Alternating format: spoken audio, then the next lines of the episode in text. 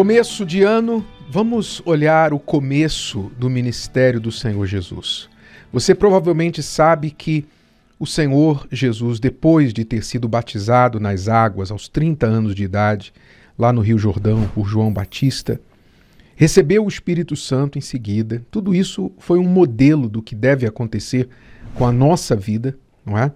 O batismo nas águas, o batismo do arrependimento não deve ser feito para crianças, mas sim uma decisão pessoal de uma pessoa adulta, ou no mínimo um adolescente que já atingiu a idade da razão.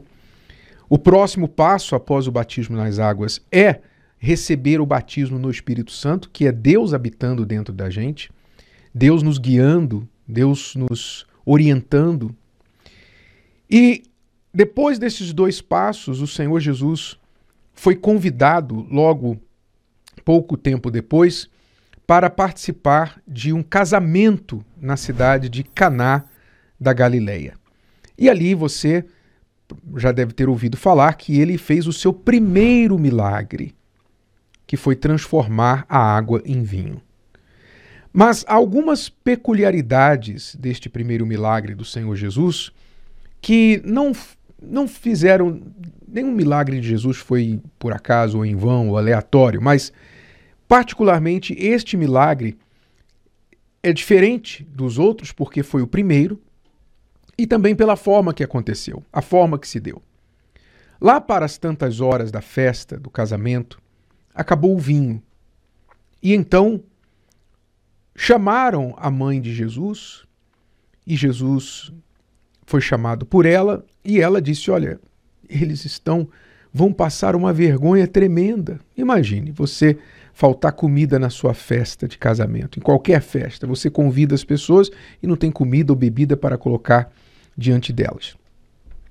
Jesus inicialmente resistiu, mas atendendo à necessidade do momento, ele então mandou trazer água e ali transformou aquelas talhas de água em talhas de vinho, mas não qualquer vinho. Diz o texto que quando o mestre Sala lá em João capítulo 2 e versículo 9, diz: Quando o mestre Sala provou a água feita vinho, não sabendo de onde viera, se bem que os, sabiam os serventes que tinham tirado a água, chamou o mestre Sala ao esposo, o dono da festa, né, o que tinha se casado, e disse-lhe: Todo homem põe primeiro o vinho bom e quando já tem bebido bem, então o inferior. Mas tu guardaste até agora o bom vinho, ou seja, o melhor vinho. O melhor vinho ficou para o final, que foi surpreendente para o mestre Sala, que acostumado no seu negócio, né, na sua, na, no seu trabalho, servir o vinho melhor primeiro e depois o inferior para economizar, e quando as pessoas lá para as tantas, de, depois de terem bebido tanto, já não sabem a diferença né, da qualidade do vinho, ele ficou surpreso. Poxa, em outras palavras, você está podendo, hein? você está podendo, você guardou o bom vinho para o final. Este milagre aponta, entre outras coisas, há outros significados, certamente, nesta passagem, mas eu vou focar neste. Este milagre aponta para como o casamento que é feito com a presença do Senhor Jesus deve ser. O casamento que convida Jesus para o meio do casal, como Jesus foi convidado para esta festa de casamento, ele não piora com o tempo, ele melhora. Quanto mais tempo passa, quanto mais anos vão passando, mais o casal vai melhorando. O casal vai se ajustando, vai se tornando mais íntimo, mais parecido. Vocês você já deve ter visto, né, casais que estão juntos há muito tempo, eles parece que começam a ficar parecidos um com o outro, em, em termos de jeito, em termos de fala, de costumes, não é, de, de gostos, eles ficam muito parecidos. Por quê? Porque eles vão se tornando aquela uma só carne que Deus projetou para os casais.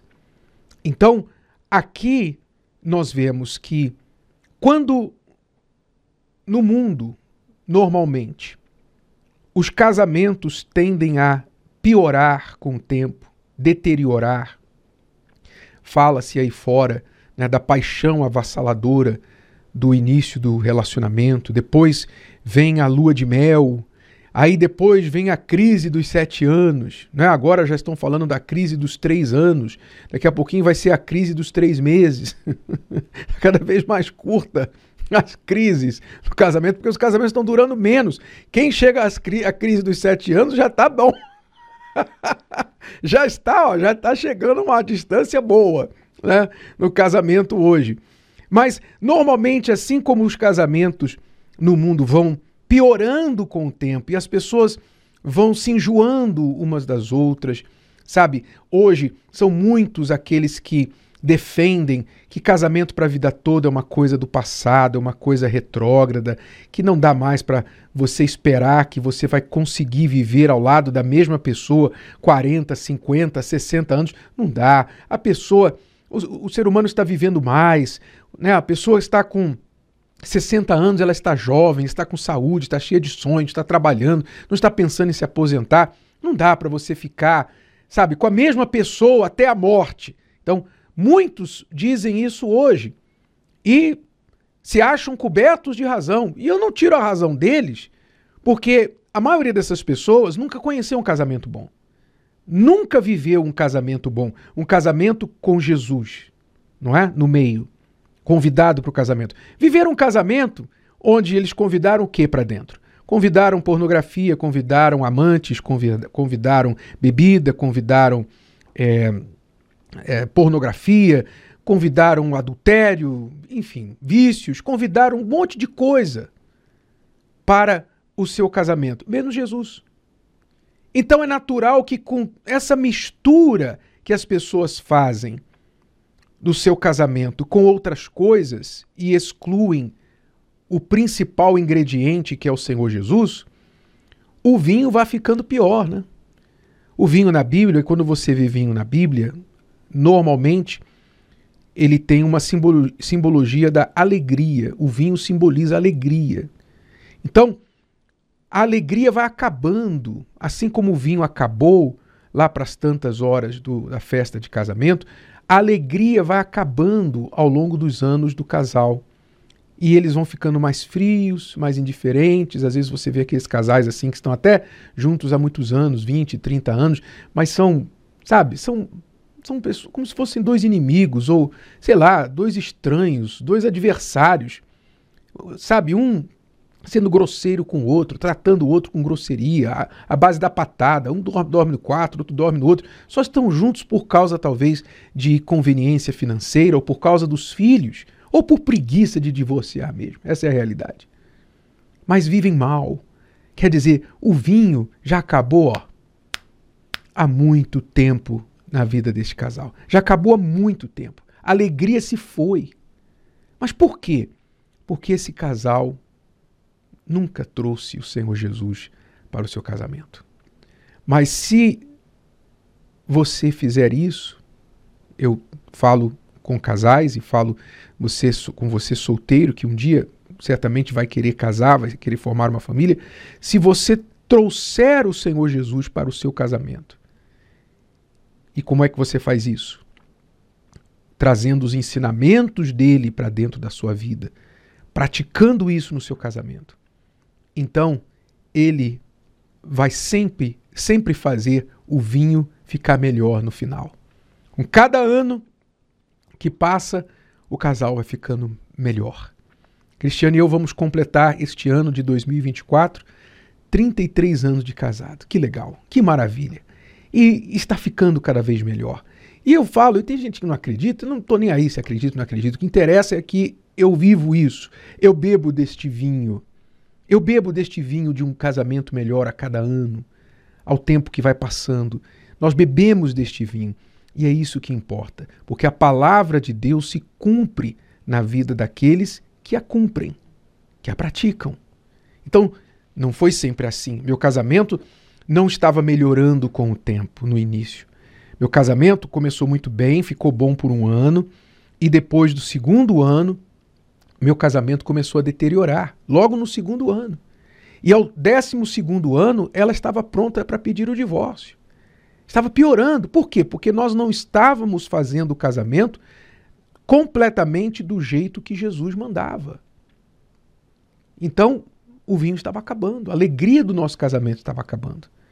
Mas quando a gente aprendeu a se sujeitar, se submeter ao jeito dele, então nós nos tornamos aquele cordão de três dobras que nada rompe, nada quebra. Você pode fazer isso. Olha, preste atenção. Você pode fazer isso. Talvez você está aí começando um ano pensando assim: poxa, não aguento mais meu marido, não aguento mais minha mulher, não aguento mais esse casamento chato. E você fica se envolvendo com pessoas na internet, você fica vivendo de, de casos, casinhos aqui, casinhos ali. Você está enrolando a sua vida. Em vez de você fazer isso, por que é que você não experimenta convidar o Senhor Jesus para o seu casamento? Por que, é que você não experimenta fazer isso?